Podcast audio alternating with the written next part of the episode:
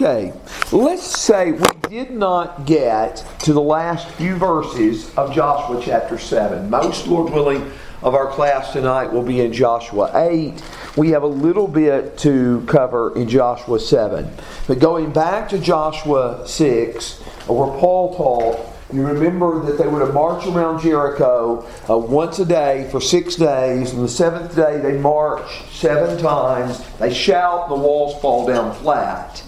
And God said to put silver and bronze in the treasury of the Lord, but nothing was to be taken for personal use.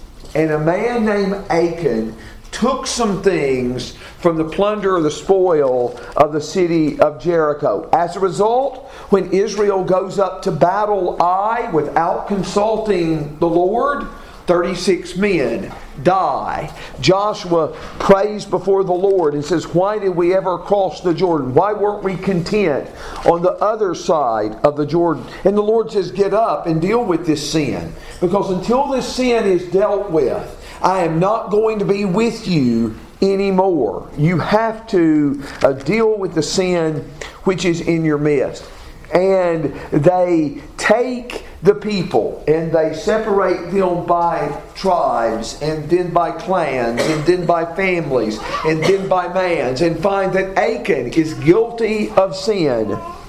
While Achan has done great wrong, he at least acknowledges, he fully accepts responsibility finally and says, I have sinned against the Lord. And we stated that he sh- we showed the other day that he did that in the strongest fashion. I have sinned. Doesn't blame anyone else at that point. Now, verses 24 through 26 is where we left off. Let me read it. Joshua and all Israel with him took Achan the son of Zerah, the silver, the mantle, the bar of gold, his sons, his daughter, his oxen, his donkeys, his sheep, his tent, and all that belonged to him and they brought them to the valley of Achor. And Joshua says, Why have you troubled us? The Lord will trouble you this day.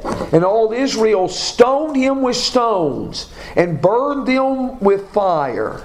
And they stoned them with stones after they had stoned them with stones. In verse 26, they raised over him a great heap of stones that stands there to this day. And the Lord turned from the fierceness of his anger. Therefore, the name of that place has been called the Valley of Achor to this day. Now, you may wonder why I wrote those Hebrew words on the board. What I want you to see is those words I think you can see even if you don't know a word of this language, that the first two letters of these words are the same in each case. This first name is the word Achan. Now, we could have added the vowel pointings, but, but these are the consonants which were uh, originally the text in, in Hebrew. Then this is the word Achor. And this is a verb that means brings trouble. And it is used in twice in verse 25. So you have this wordplay going on between the name of the man, what they eventually call the valley. I don't know if it took its name just because of this incident. And then the word brings trouble.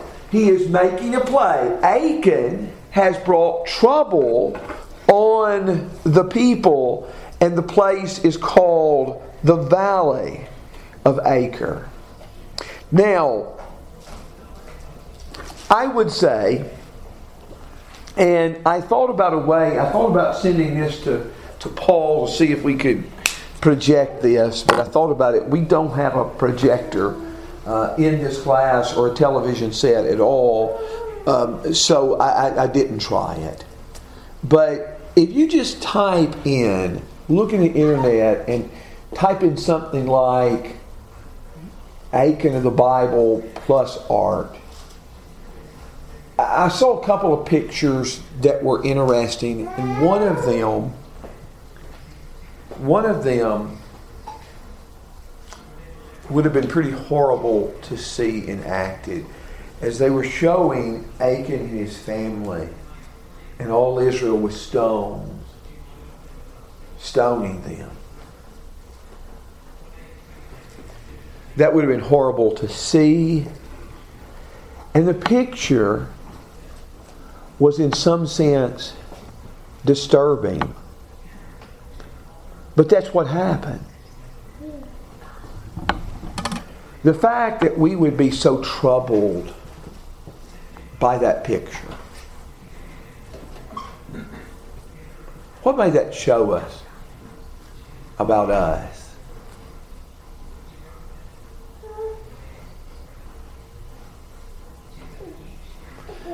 Maybe it's an ugly picture, maybe we just do not grasp how ugly and hideous and horrible sin is to God. To see a whole family and even their livestock stoned in such a fashion. And I take it that they were stoned first and the burning was probably after they died in order to just show that they're completely repudiating this sin. It, it would have been a horrible thing to see, a horrible thing to experience, and yet it shows us the profound seriousness of sin. And I think we also should take that into account when we wonder, well, how is it that God could tell Israel to go and destroy the city of Jericho, and God could tell them to destroy the city of Ai, and to destroy even the children? And I know the children personally haven't sinned, but maybe death for them was better than growing up in such a sinful and godless environment. I think just look it up and see if you don't kind of feel the same hesitance about the picture. But that's what it told me about myself, though. But I would state this that that phrase valley of Achor is very interesting in verse 26 i want to tell you an old anything you know about the bible can open up your eyes to something else in the Bible. And Hosea 2, verse 15, makes a reference to this event. The prophet Hosea makes Old Testament allusions all of the time. He is constantly making Old Testament allusions. And in Hosea 2, in verse 15, I will give her vineyards from there and the valley of Achor as a door of hope. The valley of Achor is a door of hope. Now, we don't think about Joshua 7 ending on a positive note, a, a door of hope.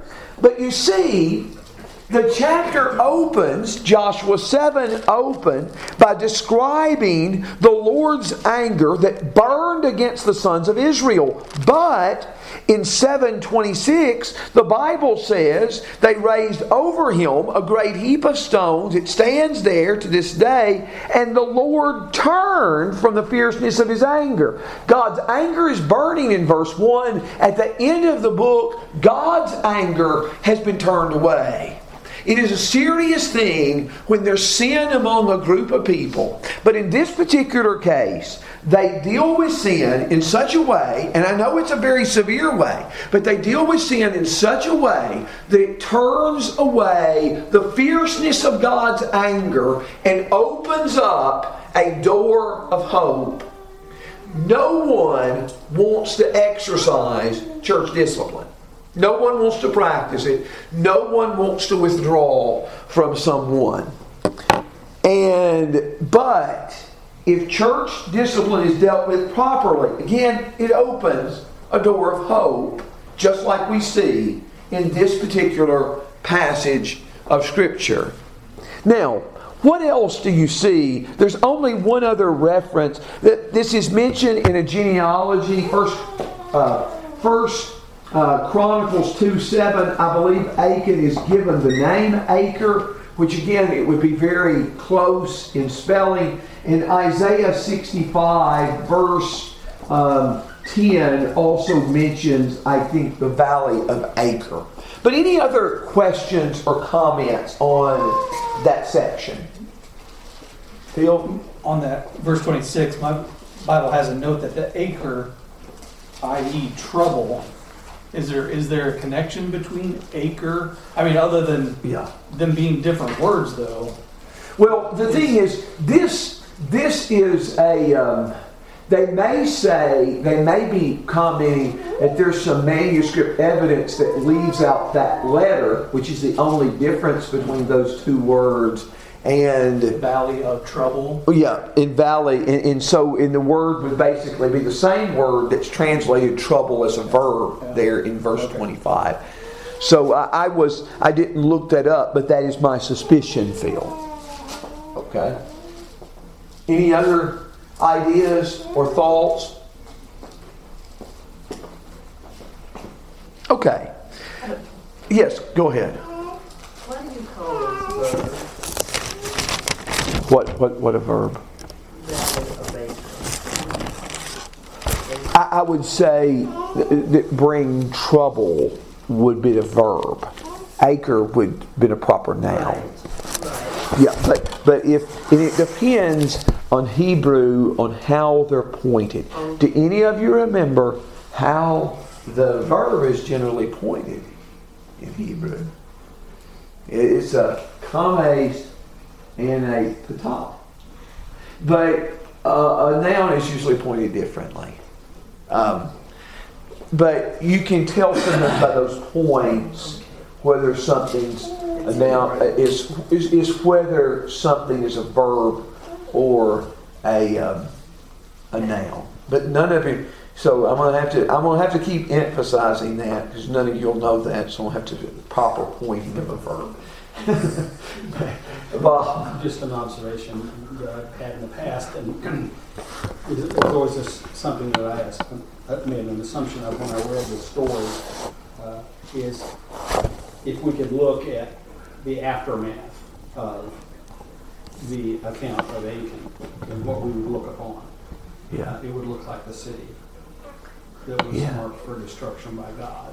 Yeah. So, Yeah. the rubble of stones burned with fire. Uh, Yeah. So there's this picture of, of the city and Achan, uh, in his transgression, he marked himself for destruction. Yes. Yes. He In sure so did. In so many. And look at the disaster he brings on his whole family.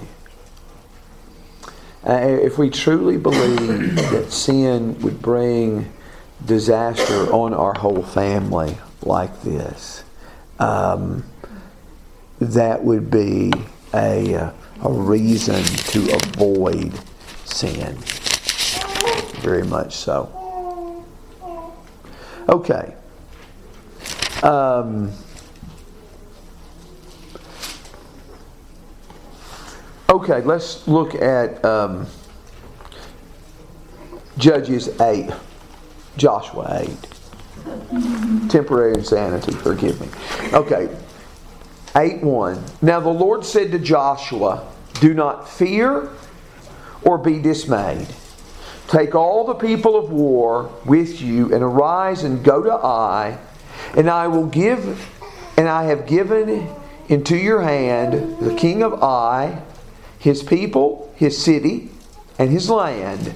And you shall do to the king, you do do to Ai and its king, just as you did to Jericho and its king, and you shall take um, only its spoil and its cattle as plunder for yourselves.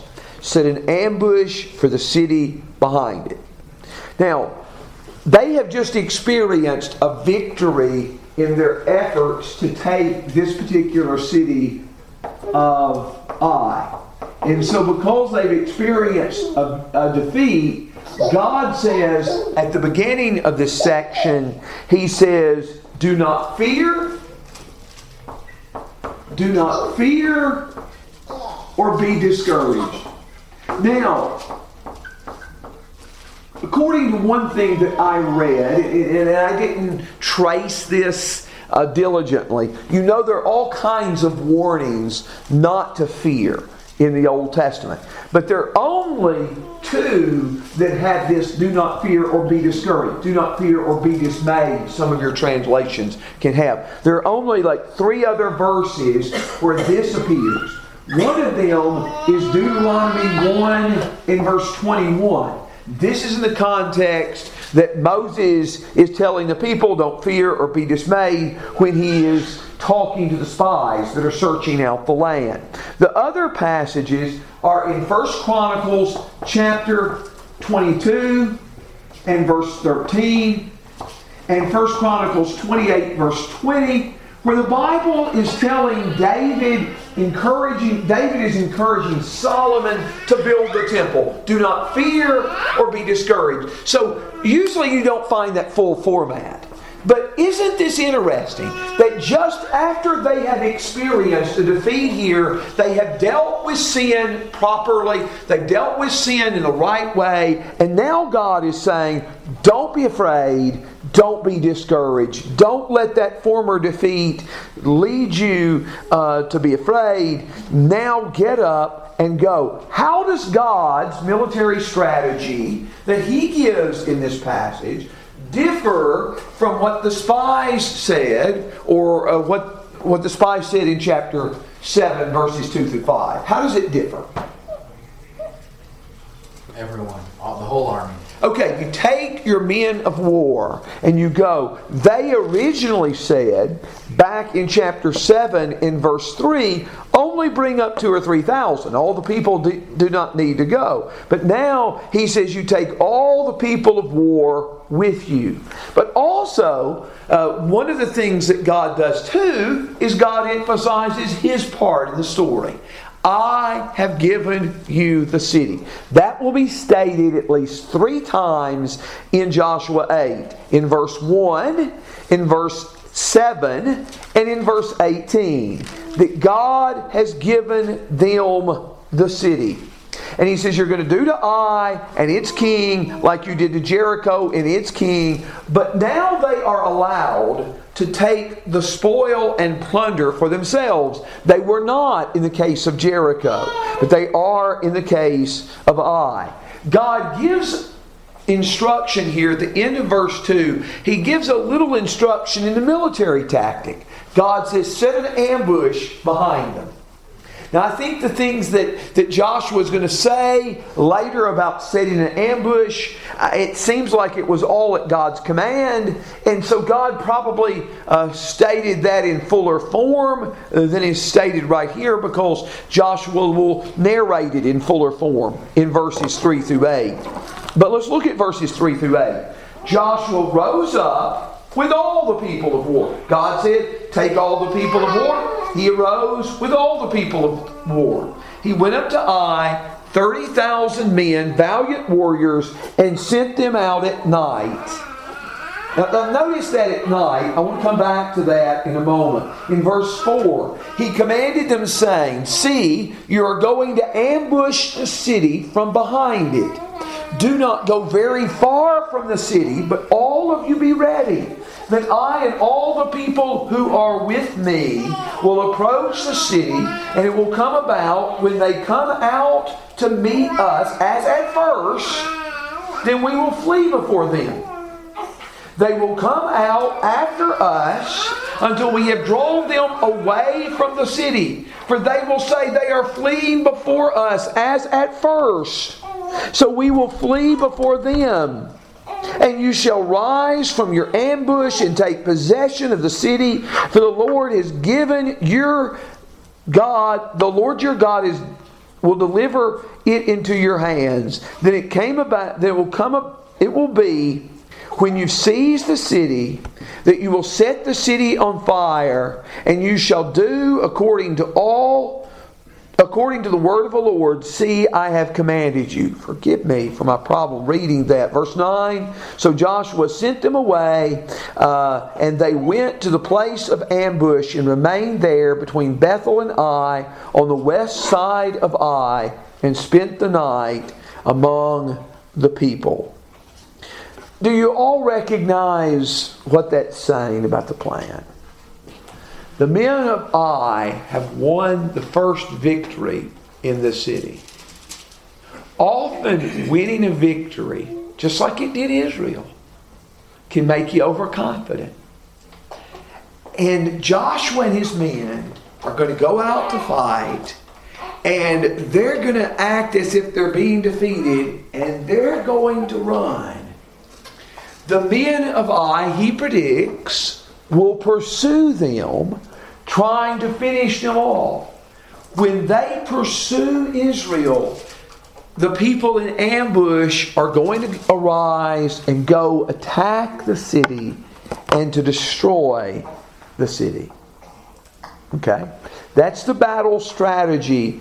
And I take it when God said in verse 2, set an ambush, that He laid out those elements because he tells the people in verse 8 to do according to the word of the Lord. God is even, God the warrior is even giving them battle, uh, battle strategy. What is the significance of the at night that I mentioned in verse in verse um, three? What's the significance? Brad. Well, you don't want them to see you uh, setting up the ambush. So Yeah. uh, you kind of want to do that unbeknownst to them. So do it. Exactly. I, I think that just gives them the cover of darkness, allows them to set up this ambush away from the seeing eyes of the men of Ai. It, it does appear that Joshua and the people, as we'll see in the next section, they are doing what they're doing and camping where they're camping plainly and openly. They not only don't mind being seen, they want to be seen. And they want the enemy to think that they're all that they have. But the men in ambush are trying to keep secret uh, where they can follow this. They can uh, get up and go into the city when the people are drawn away from the city. Now, if you read this section really carefully, and we'll try to point out some of this later, but what happens is exactly what Joshua said is going to happen. And it'll use a lot of the same kind of vocabulary in order to convey that. Right now, any question, any idea right there about that? Mindy? This is going back a little bit. I'm sorry. Okay, that's but okay. I just was really struck by how the story of Achan foreshadows Christ. That they had sin in their midst, and then the sin was removed, and now they're blessed. And Achan was almost a little bit like a sacrifice, you know, like he was being burned, Yes, and they yes. had the, the stones, and how much he needed a different sacrifice in place of him. And then God's wrath was turned away, and how Yes. Christ steps in to do that for us. Very good. Because otherwise, we are Achan. Very good. Um, and even the bad characters of Scripture, in a sense, foreshadow Jesus. You know, Samson the same way. When we get to him, Samson's not always an admirable character, but but he does foreshadow Jesus in many ways. And I think you're exactly right. And um, and remember too, we talked about what do these stones mean, and they pile a heap of stones over him. All of these things reminders of the seriousness of sin, how when sin is dealt with, then it turns away the wrath of God. But the choice is for us. The choice for us is to either follow Jesus, turn to Him for His forgiveness, or to be like Achan, who will eventually bear your own penalty. So that's a very good observation, Mindy. I'm sorry that I had not made that, but that is a very, very good point. Don't worry, I got you. Okay, thank you, thank you for thank you for covering covering me there. And y'all may need to do that a whole lot uh, in this class. But uh, in verses ten through uh, 13, let's see what Joshua does. In verse 10, now Joshua rose early in the morning and mustered his people and went up with the elders of Israel before the people of Ai. Now, when I'm reading this, it just seems like they want to be seen. They go up before the people of Ai. All the people of war were with him who were with him went up and drew near and arrived in front of the city and camped on the north side of Ai. Now there was a valley between him and Ai, and he took about 5,000 men and set them in ambush between Bethel and Ai on the west side of the city. So they stationed the people, all the army that was on the north side of the city, and its rear guard on the west side of the city. And Joshua spent that night in the midst of the valley. Let's go ahead and read through at least 17. It came about when the king of Ai saw it, that the men of the city hurried and rose up and went out to meet Israel in battle. He and all Israel at the appointed place before the desert plain. But he did not know there was an ambush against him behind the city. And Joshua and all Israel pretended to be beaten before them and fled by way of the wilderness. And all the people who were in the city were called together to pursue them. And they pursued Joshua and were drawn away from the city. So not a man was left in Ai or Bethel who had not gone out after Israel. And they left the city unguarded and pursued Israel. Okay, now looking at this text, uh, one of the reasons to read 10 through 17 together, there is some kind of connection made in the context between what Joshua's doing on one hand and what the king of Ai is doing. Look at verse 10. In verse 10, Joshua arose early in the morning. In verse 14, it came about when the king of Ai saw it that the men of the city hurried and rose early and went out to battle. So both of them are rising early in the morning. Joshua's rising early and wanting to camp in plain sight of the people, and he's going to spend the night uh, there uh, in the midst of the valley. But uh, the king of Ai sees it, and they hurry and get up early in the morning to rush out in battle. Uh, one writer was pointing out how the word Saul is important in the context. And the, the statement is made in 814 that the king of Ai saw this. He he saw this. Now, later we're going to find that word used again. It's translated in the New American Standard Bible in 820. It's translated looked. But in both cases, it is the same Hebrew word. The king of Ai saw the men in front of the city. He sees part of the picture. He's not seeing all of it. Later, when he sees the city on fire, he will realize that there was more that he hadn't seen. And verse 14 shows us this clearly when it says, He did not know there was an ambush against him behind the city. He's, he's unaware of the danger lurking for him. But, but what happens in verse 15, 16, and 17, Joshua and Israel pretend to be beaten, and they, in verse 15, fled by way of the wilderness. That word fled was used in verse 5, and it was used in verse 6 twice to talk about what they planned to do. Verses 5 and 6 was laying out the plan. Now, the same word is used in verse 15 to talk about the execution of the plan. Their plan to act like they're defeated and to flee, to run away. And the Bible tells us that when the people saw it, they pursued Israel and were drawn after them.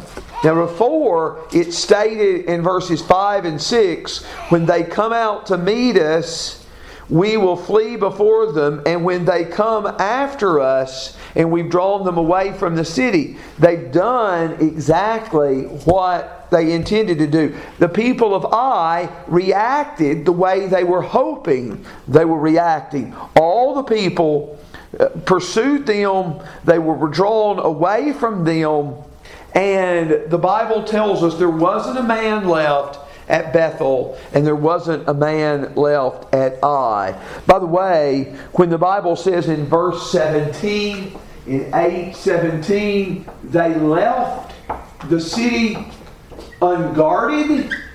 They left the city unguarded. This particular word is actually a word that means forsaken.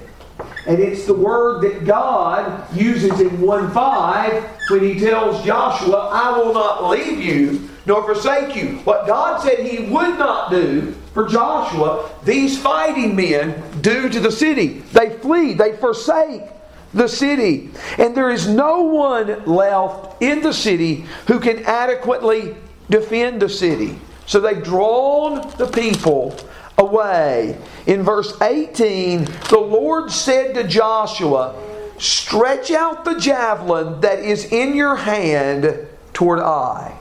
Now, I take it that this is visible, that this can be seen by them. Because this is a sign. He stretches out his hand he stretches out the javelin that is in his hand, and when he does stretch out the javelin that's in his hand, the people quickly arise from ambush and they enter the city and they set it on fire. But notice the key God said to Joshua, I have given you the city. This is by God's power. This is by God's strength. I also want you to notice the repetition of verse 18. God says, Stretch out the javelin that is in your hand toward Ai. Then, so Joshua stretched out the javelin that was in his hand toward the city. Sometimes the Bible does that so frequently, we miss it. But you see so frequently in the Bible a command.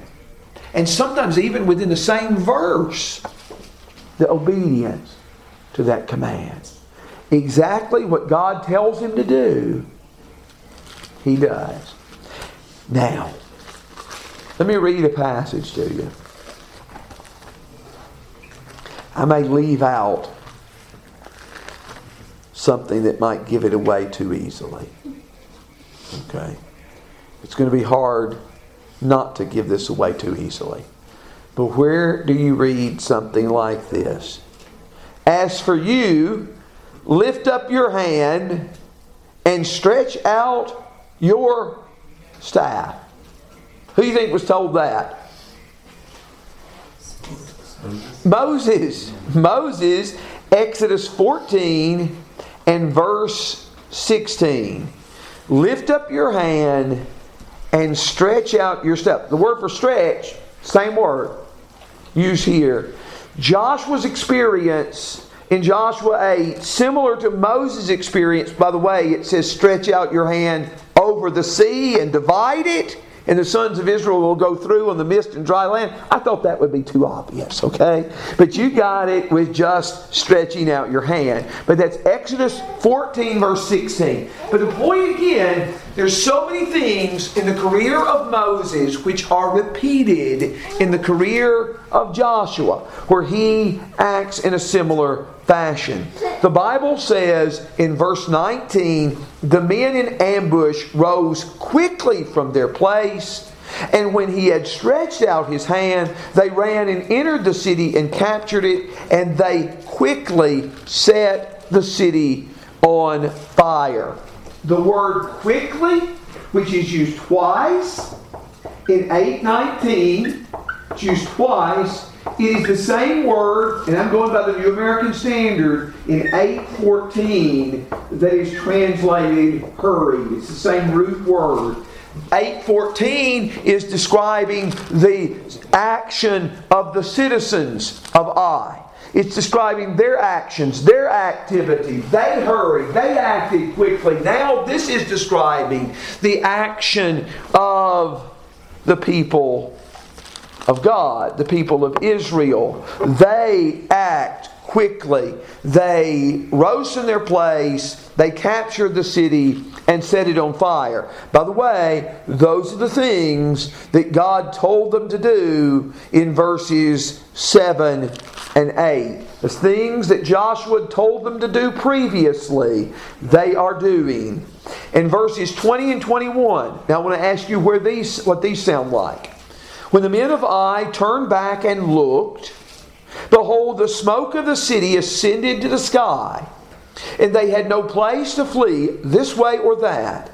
For the people who had been fleeing to the wilderness turned against the pursuers. When Joshua and all Israel saw the men in ambush, they captured the city, and the smoke of the city ascended, and they turned back and slew the men of Ai. Both times you see the smoke, them seeing the smoke of the city. In verse 20, the men of Ai saw the smoke of the city ascend. Then in verse 21, the men who were laying in ambush, um, when they, they captured the city, the smoke of the city ascended, and it seems like there that Joshua and his men see it. What does that remind you of? The smoke of the city ascended to the sky. Sodom and Gomorrah? It does sound a little bit like Sodom and Gomorrah in 8, 20, and 21. Sodom and Gomorrah, Genesis 19, 28, and 29, uh, mainly verse 28. But the smoke ascended like the smoke of a furnace. That connection helps us to understand something. That connection helps us understand that these cities, like Sodom and Gomorrah, were being destroyed not just as an arbitrary act of a capricious God, but as a holy judgment on sin. And there are a lot of passages in the Pentateuch that state that, and there's some in the book of Joshua that state that. But there are a lot of passages, Genesis through Deuteronomy, that say this is a judgment on the sin of the Canaanites. And so that's the situation right here in this text.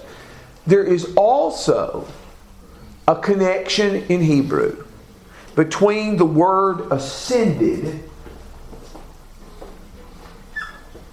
ascended or go up, and the word for a burnt offering, because the word for a burnt offering is very similar. It has an additional consonant on the end of the word. And I think that also symbolizes something of the importance of these cities. That in a sense, it is a destruction just like the destruction of Sodom and Gomorrah, but in a sense, too, this is a burnt offering that's being offered to God. By the way, when Israel comes into the land of Canaan, did they burn every city they conquered?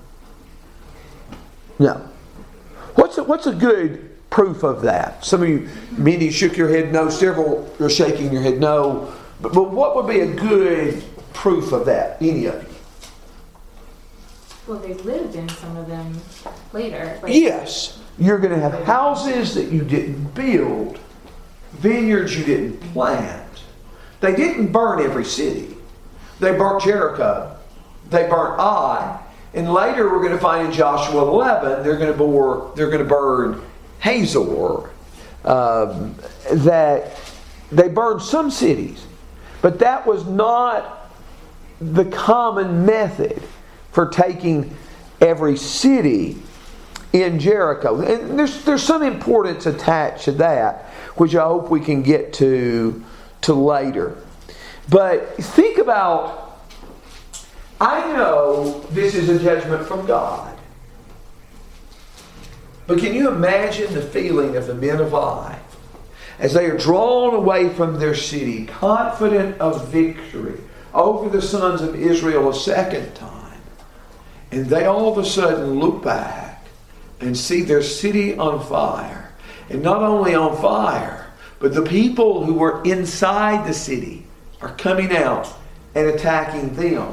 Then those they had been pursuing turn around and start pursuing them. And they are trapped between them with no way or no means to escape. Verse 22 The others came out from the city to encounter them, so they were trapped in the midst of Israel, some on this side, some on that side. And they slew them until no one was left of those who survived or escaped. But they took, they took alive the king of Ai and brought him to Joshua. Now it came about when Israel had finished killing all the inhabitants of Ai in the field in the wilderness where they pursued them. And all of them were fallen by the edge of the sword until they were destroyed. That all Israel returned to Ai and struck it with the edge of the sword. All who fell that day, both the men and women, were 12,000, all the people of Ai. For Joshua did not withdraw his hand with which he stretched out the javelin until he utterly destroyed all the inhabitants of Ai. Verse 27 Israel took only the cattle, the spoil of that city as plunder for themselves, according to the word of the Lord which he had commanded Joshua. So Joshua burned Ai, made it a heap forever, a desolation until this day. He hanged the king of Ai on a tree until evening. And at sunset, Joshua had, had get, Joshua gave commandment. They took his body down from the tree, threw it at the entrance of the city gate, and raised over it a great heap of stones that stands to this day. Okay. They kill all the people of Ai. They take the livestock as plunder in verse 27 just as God instructed them to do in verse 2. And no doubt that was a great blessing to the people. They burned Ai and made it a heap forever. Matter of fact, the name Ai actually carries with it that idea of heap in Hebrew.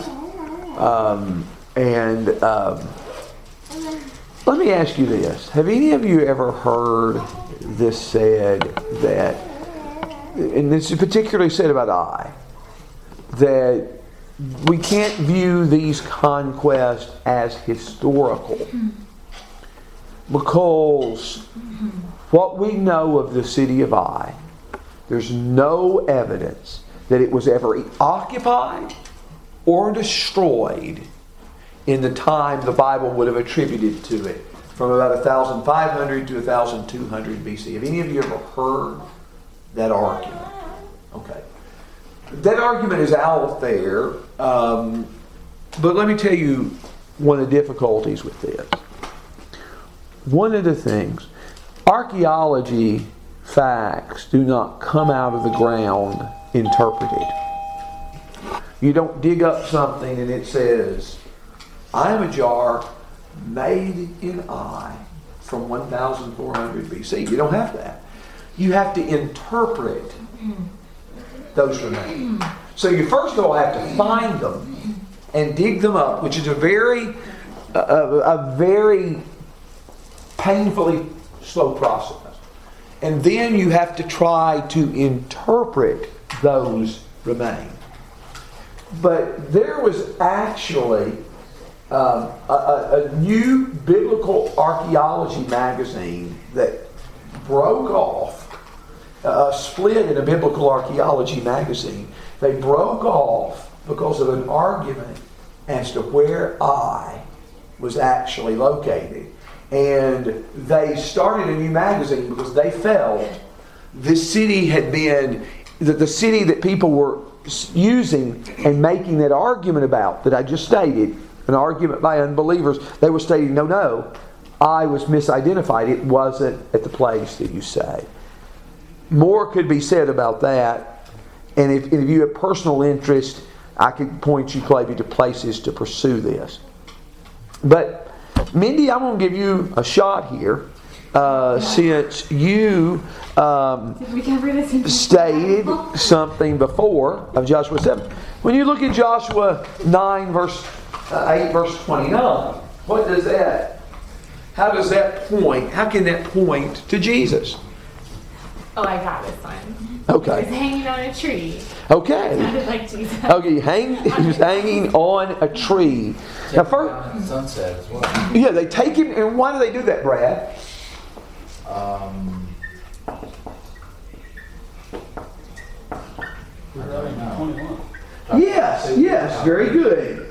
Um, as Bob says, a passage in Deuteronomy 21, verses 22 and 23, when you hang a criminal, you're to take his body down at sunset because exposing the body for prolonged times is viewed to defile the land.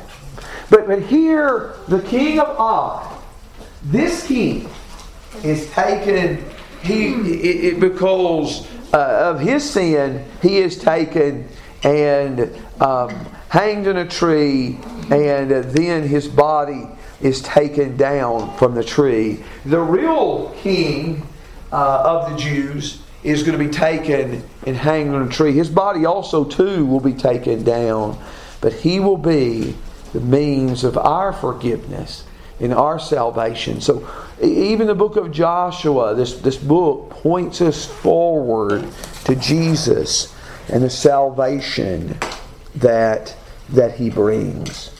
Um, anything else? I know we didn't get to 30 through 35. We'll try to do that, Lord willing, on Sunday.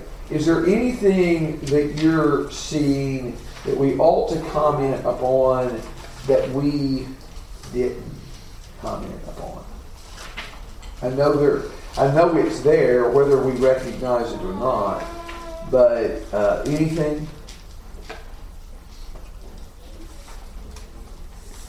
I I noticed that um, so in, in verse three, he chooses thirty thousand men uh, to go at night and be part of the ambush.